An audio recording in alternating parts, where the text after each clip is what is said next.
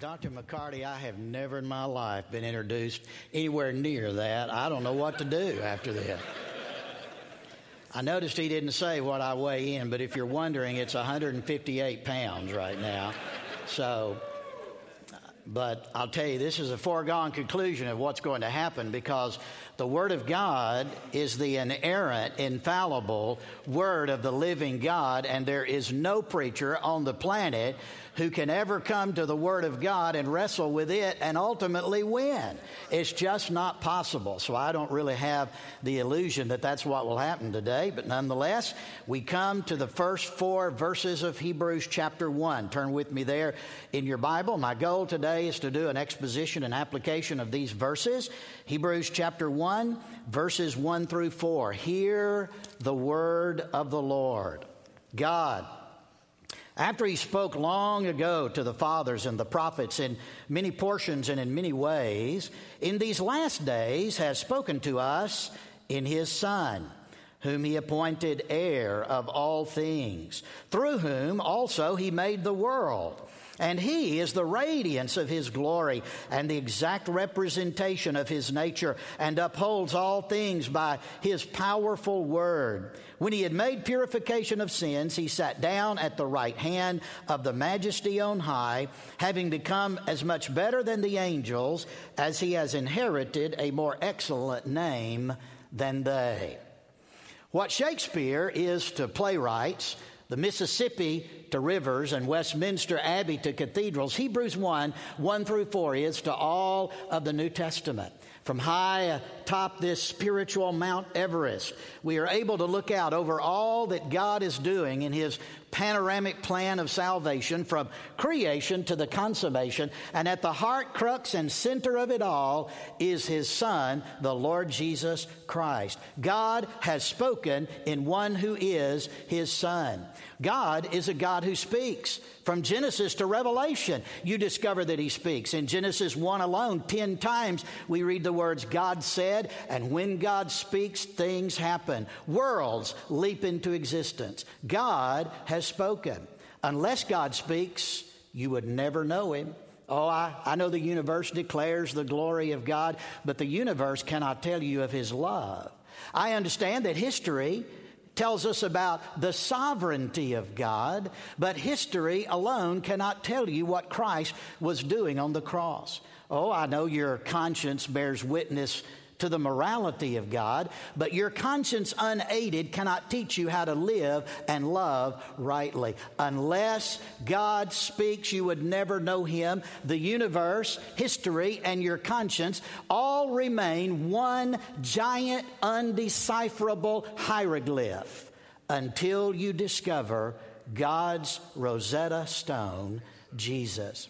Jesus is the speech of eternity translated into the language of time. Jesus is God spelling himself out in language that we can understand. God is a God who speaks, and we can know God because he speaks. Speech is a vehicle of revelation, it is also a vehicle of communication.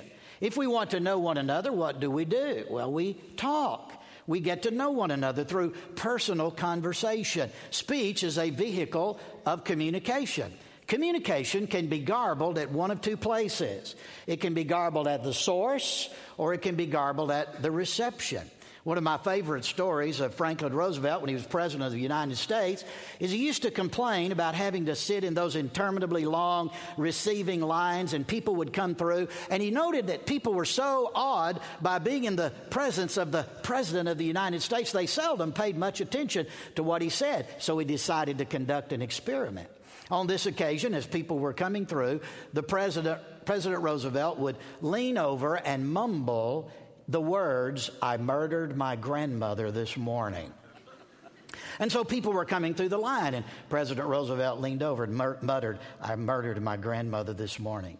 I murdered my grandmother this morning. And to his surprise, people would respond, Wonderful, Mr. President. Oh, God bless you, Mr. President. We're praying for you, Mr. President. It's so wonderful to see you, Mr. President. And finally, the ambassador to Bolivia was apparently the first person to understand what the president was saying. And so the president leaned over and mumbled, I murdered my grandmother this morning.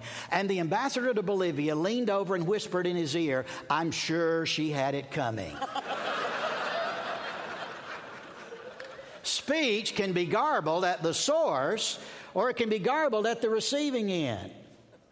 When God speaks, he does not mutter, nor does he stutter. When God speaks, He speaks with crystal clarity. God has spoken. And you know, Jesus is God's final speech and revelation. All that Jesus is, said, and, de- and did, this is God's revelation, God's speech to us, His communication to us. God is the perfect communicator. And Jesus is God's perfect communication. And the reason that's true is because Jesus is the only one who perfectly represents the Father. Speech is a vehicle of communication, speech is a vehicle of salvation. Because you see, it is through this one whom God has spoken, this word of the living God, this one who is a son, this one named Jesus. It is through him, all that he has done, especially what he did on the cross when he paid the price for our sins. He is the one who is the key to salvation. And so Jesus Christ is the way we come to know God. Think about it God loves you. God desires your salvation. He desires the salvation of everybody on the planet. God is not willing that any should perish, but that all should come to repentance. God desires people to know His forgiveness of their sins. Woody Allen is a name many of you will know, some of you may not. He's a comedian, movie actor, later movie producer. He's also a self proclaimed atheist. Woody Allen was in an interview several years back and he was asked this question Mr. Allen, I, I know that you're an atheist, you don't believe in God, but I want to ask you this question. If there is a God, and if that God should speak to you, what would you most want to hear him say? Woody Allen thought for a moment and then he said, Well, if there is a God, and if that God were to speak to me, I would most want to hear him say, Three words You are forgiven. Every sane human being on this planet, if there is a God, and if that God should speak to them, would most want to hear him say three words You are forgiven. Because God has spoken his final word in one who is a son, there is an answer to your question. There is a solution to your problem. There is forgiveness for your sins. There is salvation for your soul. God has spoken in one who is his son. Now, walk with me through these verses and let's see what the author is saying to us. Do you notice, first, rattle out of the box, he decides to do a comparison and contrast between God's speech in the olden days through prophets in the Old Testament, and now in these last days, his final word through one who is his son. So I read these words and I discover that there is continuity here. I notice that the subject of God's speech through prophets and through the Son is the same God. It's the same subject, God. God is the one who, after a long time, spoke through the fathers by the prophets, and yet in many portions, in, in many portions and in many ways, but now in these latter days, He's spoken unto us in one who is by his character and nature a son. And so there's continuity. Look at the symmetry between these this section. Notice that God is the one who speaks. Notice that he spoke long ago, but now he speaks in these latter days. Notice that he spoke to our fathers, but now he speaks to us. Notice that he spoke through prophets, but now he speaks in one who is a son. There is a continuity here, but there is also a contrast. And the contrast is drawn between a prophet kind of a revelation of God and a son kind of a revelation. So you see, it's God who chose to use those prophets in the Old Testament, and they spoke the Word of God, but it was piecemeal, it was progressive. It was never fully all that God wanted to say. That's true of the prophets, but of the Son, his revelation is personal and permanent. And so there is a contrast, there is a distinction. By the way, I love the prophets, don't you? I love reading the prophets. In my quiet time every morning, I'm reading through the minor prophets. All those prophets speak with many accents, don't they? There's the lofty eloquence of Isaiah. There's the plaintive wail of Jeremiah. There is the charged invective of an Amos as he calls the women of his congregation fat cows of Bashan. There's the schizophrenia of Jonah. There's the enacted sermons visually of Ezekiel. There's the stalwart strength of a Daniel. All of the prophets speak in different accents, but they all spoke the word of God. And so God speaks through the prophets. And by the way, the author of Hebrews quotes the Old Testament directly 31 times. And so, what you have here, when the author is saying God has spoken in days of old through the prophets, he is actually expanding that to include all of the Old Testament because from all three sections of the Old Testament, the Torah, the Ketuvim, and the Naviim, the prophets, the writings, and the Torah, the author quotes illustrating that all of the Bible, all of the Old Testament for him is the Word of God and is communicating God's speech. God spoke in old times, in the olden days, through prophets, but in these last days, and that phrase in these last days is, has become a technical term in the New Testament. When did the last days begin? The last days began with the incarnation of Christ, his life, his death on the cross, his resurrection, his ascension, and his exaltation in heaven. That was the inauguration of the last days. You and I have been living in the last days. People have been living in the last days for 2,000 years. In these last days, God has spoken to us in one who is a son. It's not a prophet kind of a revelation, as wonderful as that is. No, it's a personal revelation in God's Son Himself. The prophets lived and they died. Jesus lived and died and He lived again.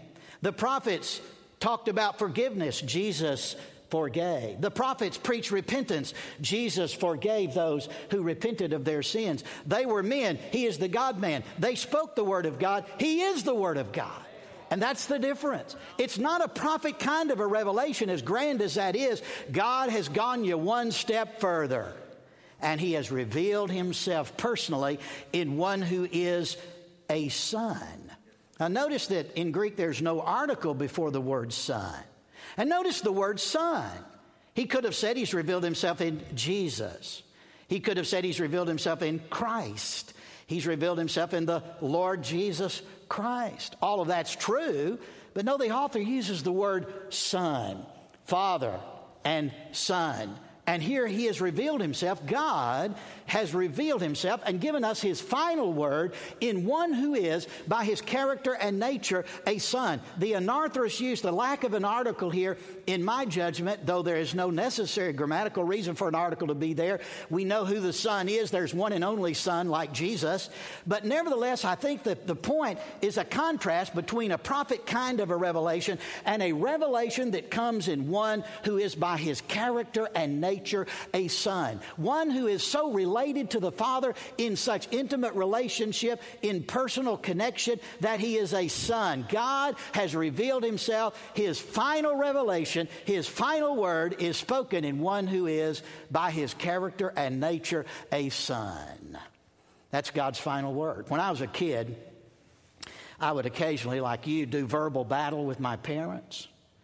And whenever my mother would draw a verbal line in the sand, she would draw that verbal line of four words. That's my final word. And I learned that to step across mom's verbal line was to invite pain into one's young life. And so I learned that when mom said, That's my final word, she meant it. And when God says Jesus is his final word, he means it. Sorry, Mary Baker, Patterson, Glover, Eddy. Nope, there's not another revelation and prophet. I'm sorry, Muhammad, there's not another one. I'm sorry, all of you other prophets out there. I'm sorry, Joseph Pye Smith. I'm sorry that, there, that God has now revealed himself no longer in prophets, all of you false prophets today, but in one who is by his character and nature a son. God has revealed himself through Christ Jesus and only through Christ Jesus. But I notice a wonderful thing that the author says. He says, Now, not only has God spoken unto us in one who is by his character and nature a son, but now the author says, Let me tell you about this son. And so he talks to us about what I call the seven wonders of Jesus. Everything in this passage drives to this point, and then everything in the middle of two all the way through four is built off of this single main proposition God has spoken in his Son. And then there are seven statements that are made about the Son. They are encoded in participial and relative clauses, seven of them. And I call these the seven wonders of Jesus. Hey, do you remember in ancient history you study the seven wonders of the ancient world? You remember that? You know, you got the Pyramid of Giza, the Hanging Gardens of Babylon, the Temple of Zeus at Olympia, the, you've got the Temple of Artemis in Ephesus. You've got the Mausoleum at Halicarnassus. You have the Colossus of Rhodes and the Lighthouse of Alexandria, the seven wonders of the ancient world. But put them all together, and they're nothing but belly button lint compared to the seven wonders of Jesus. And so I want you to look at the seven wonders of Jesus. Number one, the first wonder of Jesus, we're told, is He is the one whom God appointed heir of all things. You see, it is not unusual, is it not, for a father to bequeath an inheritance to his son. And so the father has appointed the son, Jesus, to be the heir of all things. He's going to inherit all there is. The phrase all things right there means everything in the material universe and everything in the spiritual universe. It is all coming into the lap of Jesus. Because he is the Son in direct relationship with God, and because of his cross work, what he does in salvation, Jesus has been appointed by God to be the receiver, the one who receives the inheritance of all things. And by the way, have you ever read Romans 8? If you haven't, you ought to, because there you will discover that you, those of us who know Christ, we are joint heirs with Christ. So you see, a joint heir is one who receives everything the heir receives.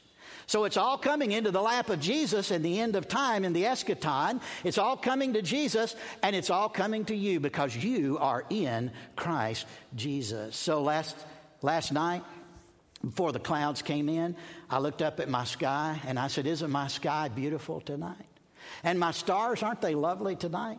And this morning I said, Isn't my rain? I breathe in that fresh air, the rain, it cleansed the air. Isn't my air clean today? You say, Are you nuts? No, I'm a joint heir, and so are you. It's all coming into the lap of Jesus because of who he is and what he's done. And so the author says, hey, the first wonder of Jesus, he's the, he's the heir of all things. God has appointed him to that position. But then look at the second wonder of Jesus. Not only is Jesus the heir of all things, but notice number two, he's the creator of all things. Look at what he says. Through whom, that is through Jesus, God is the one who made the world. The word world there means universe, the space, matter, time continuum. What you know is the universe, everything there is in the physical universe. God is the one th- through the agency of the Son who created it. So not only was the Son, not only is the Son the consummator, not only is he the one who, is the, who inherits it all, he's the one who made it all. He's the Alpha and Omega, the first and the last, the beginning and the end. He's the creator and the consummator. When God stepped out from behind the curtain of nowhere onto the platform of nothingness and spoke a universe into existence, Jesus was his agent of creation. Before there was anything else, there was God the Father, God the Son, and God the Holy Spirit. Jesus is God's agent of creation. And by the way, that's the death knell, of course, here and many other places in Scripture to biological evolution, naturalistic evolution, as well as theistic evolution. Naturalistic evolution dies because there's a God who creates. And theist, theistic evolution dies because it's impossible to extrude theistic evolution interpretively out of Genesis 1 and 2. So they're both wrong. Once I was a tadpole beginning to begin. Then I was a frog with my tail tucked in. Then I was a monkey in a banyan tree. And now I am a professor with a PhD. you think that's how it works? not on your life. No, there is a God who created everything, including you. Yes. And therefore, you are His by creation, and He wants you to be His by salvation. And so Jesus is the one who's the creator of all things. He's the one who creates, He's the one who consummates. It's all wrapped up in Him. And then look at the third wonder of Jesus. I read right here in verse 3 and He is the radiance of God's glory. Now, the previous two statements go together. They're tightly linked in the Greek text. The next two statements go tightly together. The previous two statements utilized an aorist utilized the past tense to express in narratival fashion what God does in creation, what Christ does in creation and in consummation. But suddenly now there is a shift to the present tense, and this beautiful present tense, eternal participle, like a glistening diamond, it stands against the black crepe of narrative telling us that Jesus is, eternally is. It's an eternal is. Look at it. He is the radiance of God's glory. All that God is, Jesus is. Like the sun radiates light, so Jesus radiates the glory of God. What is the glory of God? Glory is God's invisible attribute, all that He is that you cannot see or know of Him, that comprises His glory because He is God. And then also, it's what He allows you to see visibly, the manifestation visibly of His attributes. It's both combined together. That is the glory. And Jesus is the one who perfectly expresses the glory of God. Have you read John 1 14? The Word became flesh and dwelt among us, and we beheld His glory as the only Son of the Father. How about John 1 18? And Jesus Christ is the one who declares the Father. The word declared there in the Greek New Testament is the Greek word from which we get our English word exegesis. God speaks through Jesus, Jesus exegetes God. He tells you who God is. He explains who God is. He demonstrates who God is. He is the expression of God's glory. Look at it. He is the outshining, the radiance, the effulgence of the glory of God. Everything God is, Jesus is. That's what the author is saying. Jesus is made of the same stuff as God is. You don't make the sun light, it is light. You don't make the sky blue, it is blue. You don't make water wet, it is wet. And you don't give Jesus glory, He is glory.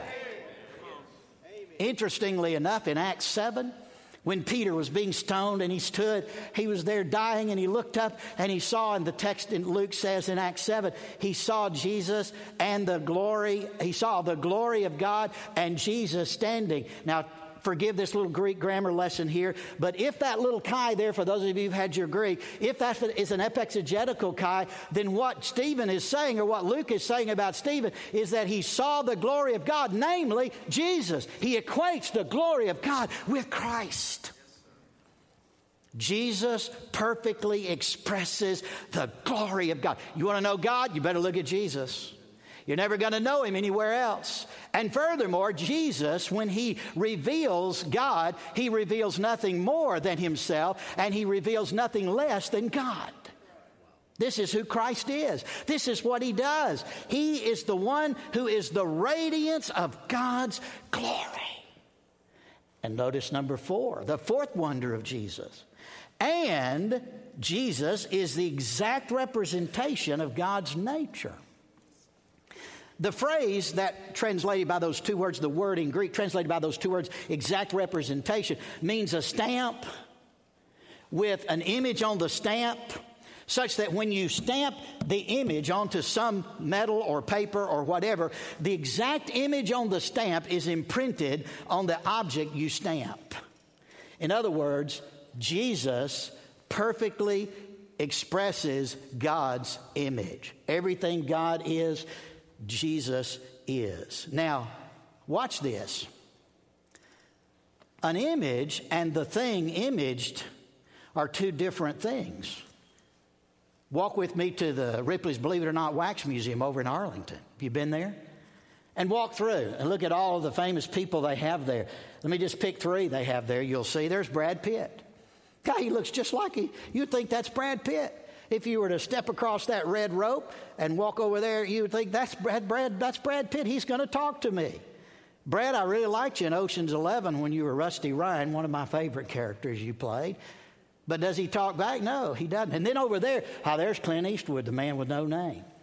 There are two kinds of people in the world, two groups of people. There are people who love Clint Eastwood westerns, and there are people who are uncultured. Two groups of people in the entire world. And you look at old Clint, and you think you're going to see him say, A man's got to know his limitations. You think you're going to hear him say that. You think you're going to hear him say, There are two kinds of people in this world, my friend those with loaded guns and those who dig. You dig. You think you're going to hear him say that from one of his famous spaghetti westerns. But no, you stand there, you touch him, he doesn't speak, he doesn't move, he's not real. And also over there in the Wax Museum, there's Edward and Bella from Twilight. Looks just like him. You think it's just, you think it's, it's the two of them. Now, look, I'll have to admit, when that deal was going on, you know, I was a Team Jacob guy personally.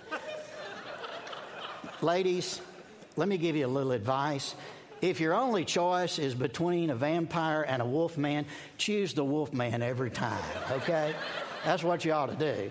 So it just killed me. I mean, I just cried when she chose the vampire and not the wolf man. It was about all I could take. But I mean, they, I mean, they're, they're, there they are, and they look so real. You can reach out and touch them. But you know what? They're made of wax. The imaged and the one imaged are not the same. They're not made. Those figures, those mannequins, are made of wax. They look like the real people, but they don't talk, they don't touch, they don't feel, because they don't have flesh, they're not real. But notice what is said about the Son. He is the exact representation of God's nature. The word nature there means God's substance. Jesus is the same, is made of the same stuff yes. God is. Everything God is, Jesus is, with the exception that Jesus has taken on human flesh in the incarnation.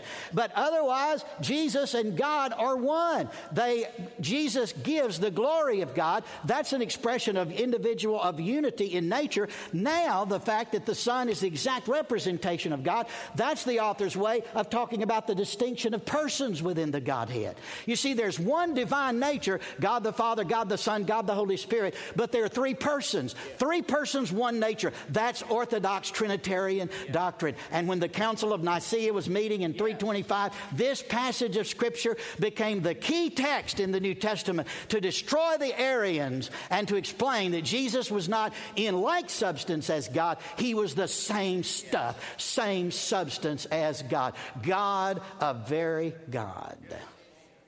And so the author of Hebrews says, hey, the fourth wonder of Jesus is he's exact representation of God's nature.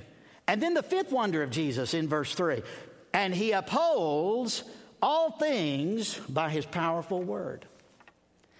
Jesus is the sustainer of the universe. Everything there is, he sustains it. Everything everywhere, from the tiniest particle to the largest macrocosm of the universe, Jesus sustains it all. Get out your microscope, get it out, and get your slide and put on there, and get you a drop of Texas pond water. And drop one drop, put one drop of Texas pond water on that slide. Do you know that there are 53,000 species of protozoan? 53,000. In a single drop of Texas pond water, there are somewhere between 2 and 3,000 in that drop. So let's focus in. Can you do that? Focus in, got your microscope. Oh, look, there's amoeba. I'd recognize him anywhere. He looks just like his picture in the science book. Oh, there's paramecium. I see him shaped sort of like the sole of my foot, and I see that little big nuclei and that small nuclei there. I, I could recognize amoeba anywhere. Oh, look, there's rotifer. He's only about a thousand cells. You can see through him.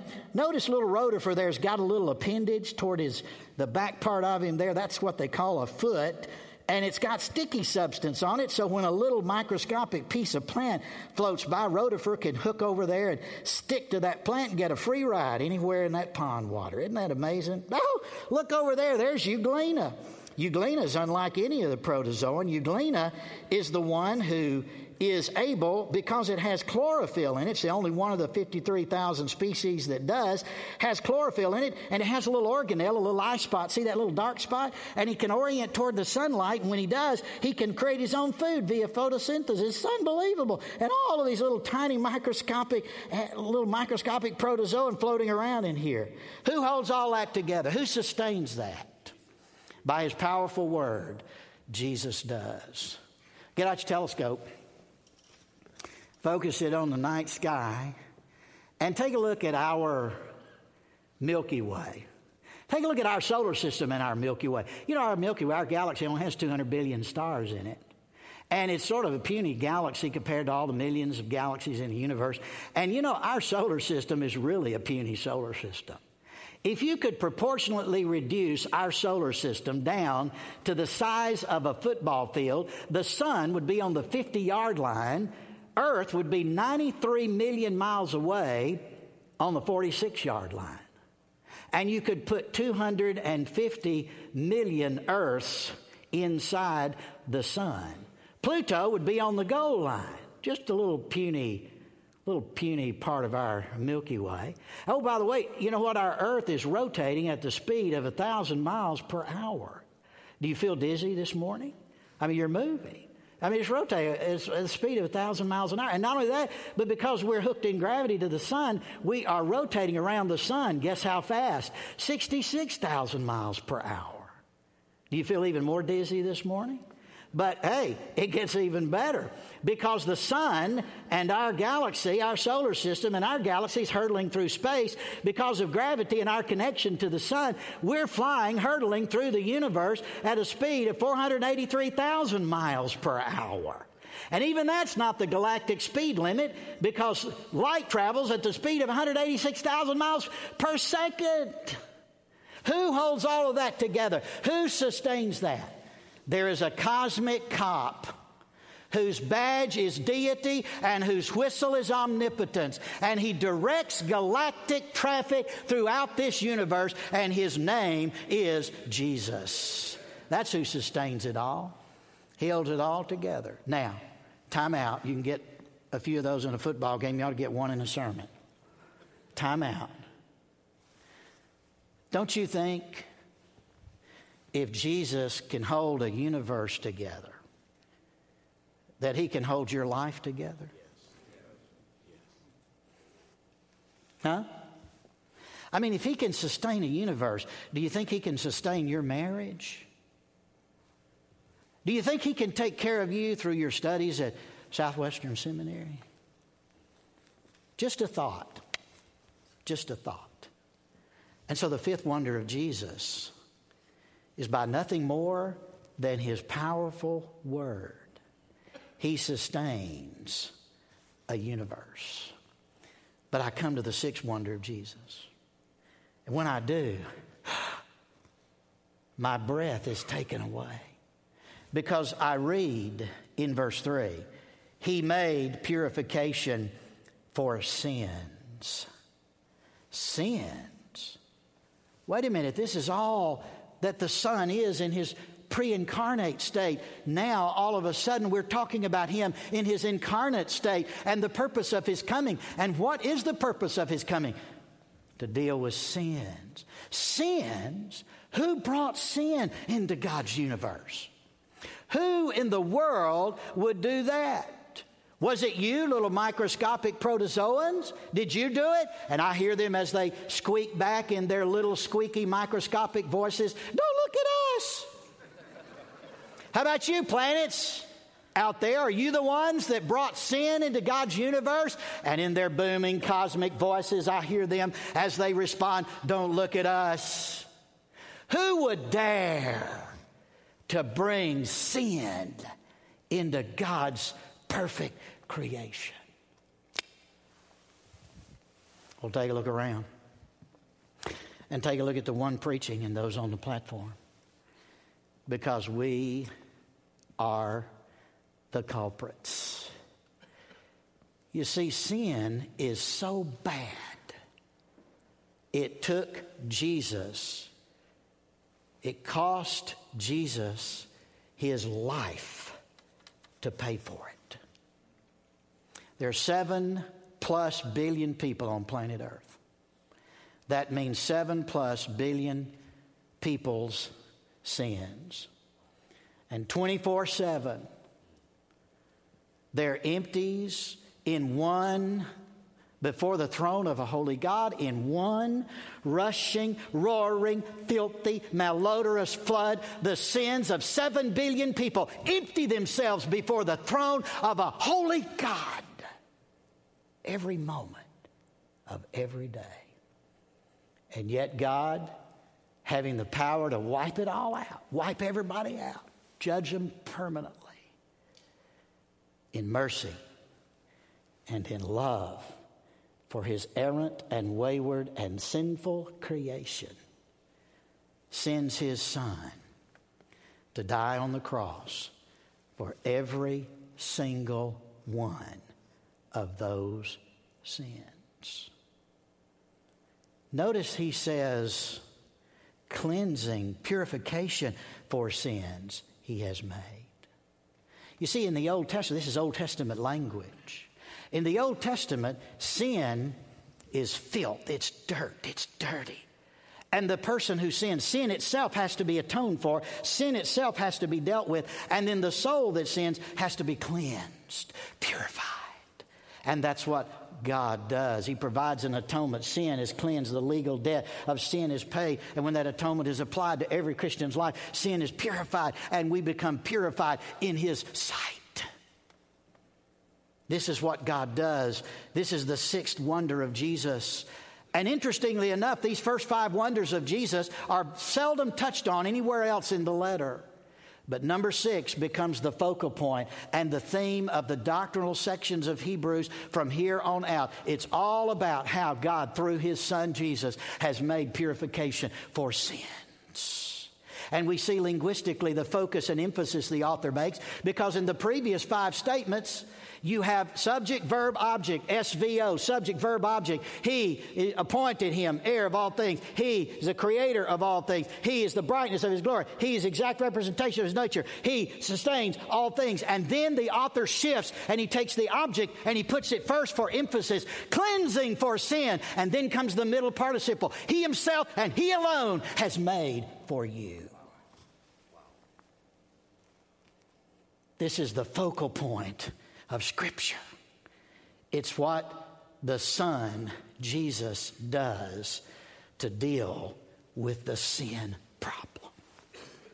And so the seventh wonder, the sixth wonder of Jesus, he made purification for sins. And then finally, the author says there's one more wonder. The seventh wonder of Jesus, right here at the end of verse 3. Having done all of that, when he made purification of sins, he sat down. He sat down at the right hand of the majesty on high. That phrase, majesty on high, is a Hebraic circumlocution that means he sat down on the throne of God. He sat down where God sits. Why? Because he is God. He's God in human flesh. And he accomplished the work of atonement. He rose from the dead, ascended to heaven, and has been seated permanently at the right hand of God. And one day the trumpet will sound and he will return again and make it all right. Here's the fulfillment, the text of Scripture of which Hebrews is the sermon. Hebrews is a sermon, it's a written sermon. And its text is Psalm 110 The Lord said to my Lord, Sit at my right hand until I make your enemies a footstool for your feet. That psalm is quoted and alluded to several times in Hebrews. It is the text of the sermon known as Hebrews.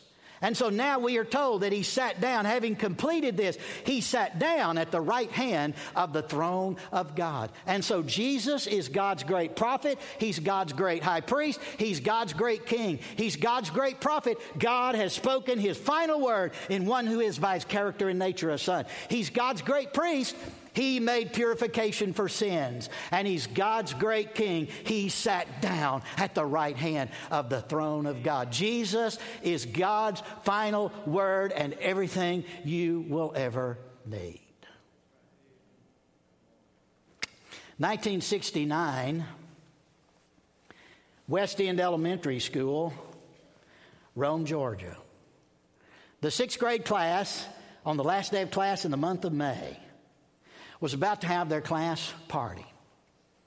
And it was tradition that the sixth grade class, in those days, you didn't have middle school, you had elementary school through the sixth grade, then the seventh grade was a rite of passage going into junior high school.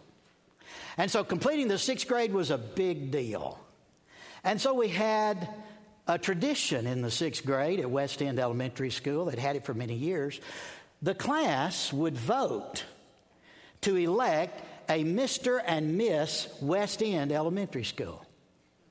And so it came as no surprise to anybody that Terry Littlejohn was elected Miss West End Elementary School. She was drop dead gorgeous.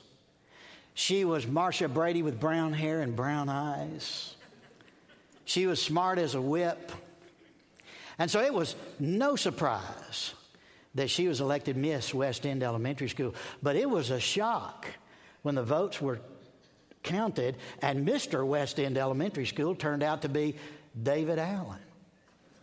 And the reason that was a shock is because David Allen wasn't the smartest guy in class. No, that honor went to Paul Webb, who later, as a senior in high school, would score a perfect 1600 on the SAT. In fact, we had two in my graduating class of 132 people that scored a perfect 1600 on the SAT.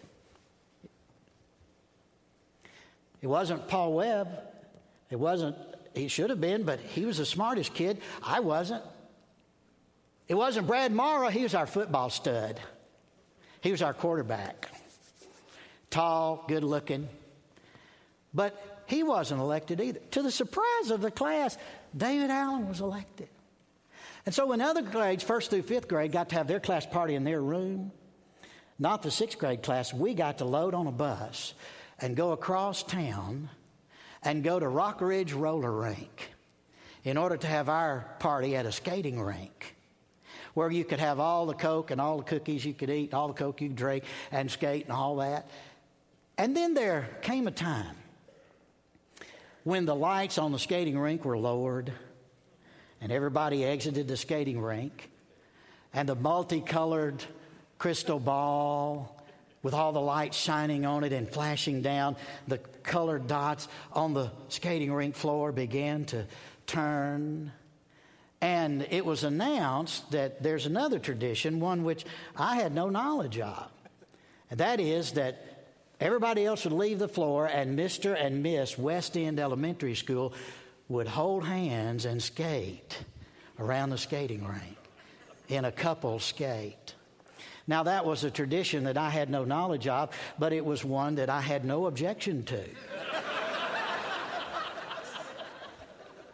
and so I stepped up there with Terry Littlejohn, and I was able to take her hand, and the music began to play, and off onto the floor we went. And I want you to know in 1969, we had no computers, we had no video games. We didn't have any cell phones. We didn't have iPhones, iPods, iPads. We didn't have Segas, Nintendos, Xboxes, Wii's, or Wii's too, but we had Tommy James and the Shondells. well, I don't hardly know her, but I think I could love her, Crimson and Clover, over and over. and holding her hand, I got to skate around that rink to that song. And so we started out and she said, Well, this is awkward. Everybody's looking at us. And suddenly came through my mouth the coolest words I have ever spoken to a girl in my entire life. I said, No, they're not looking at us. they're looking at you.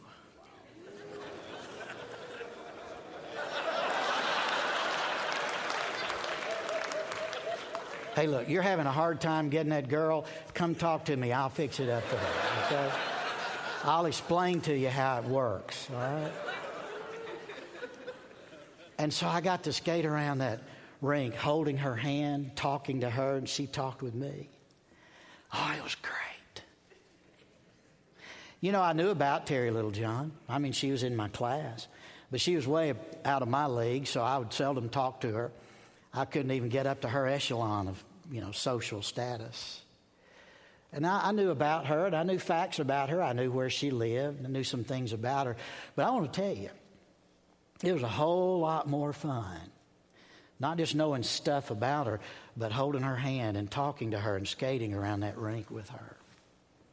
That was a whole lot more fun.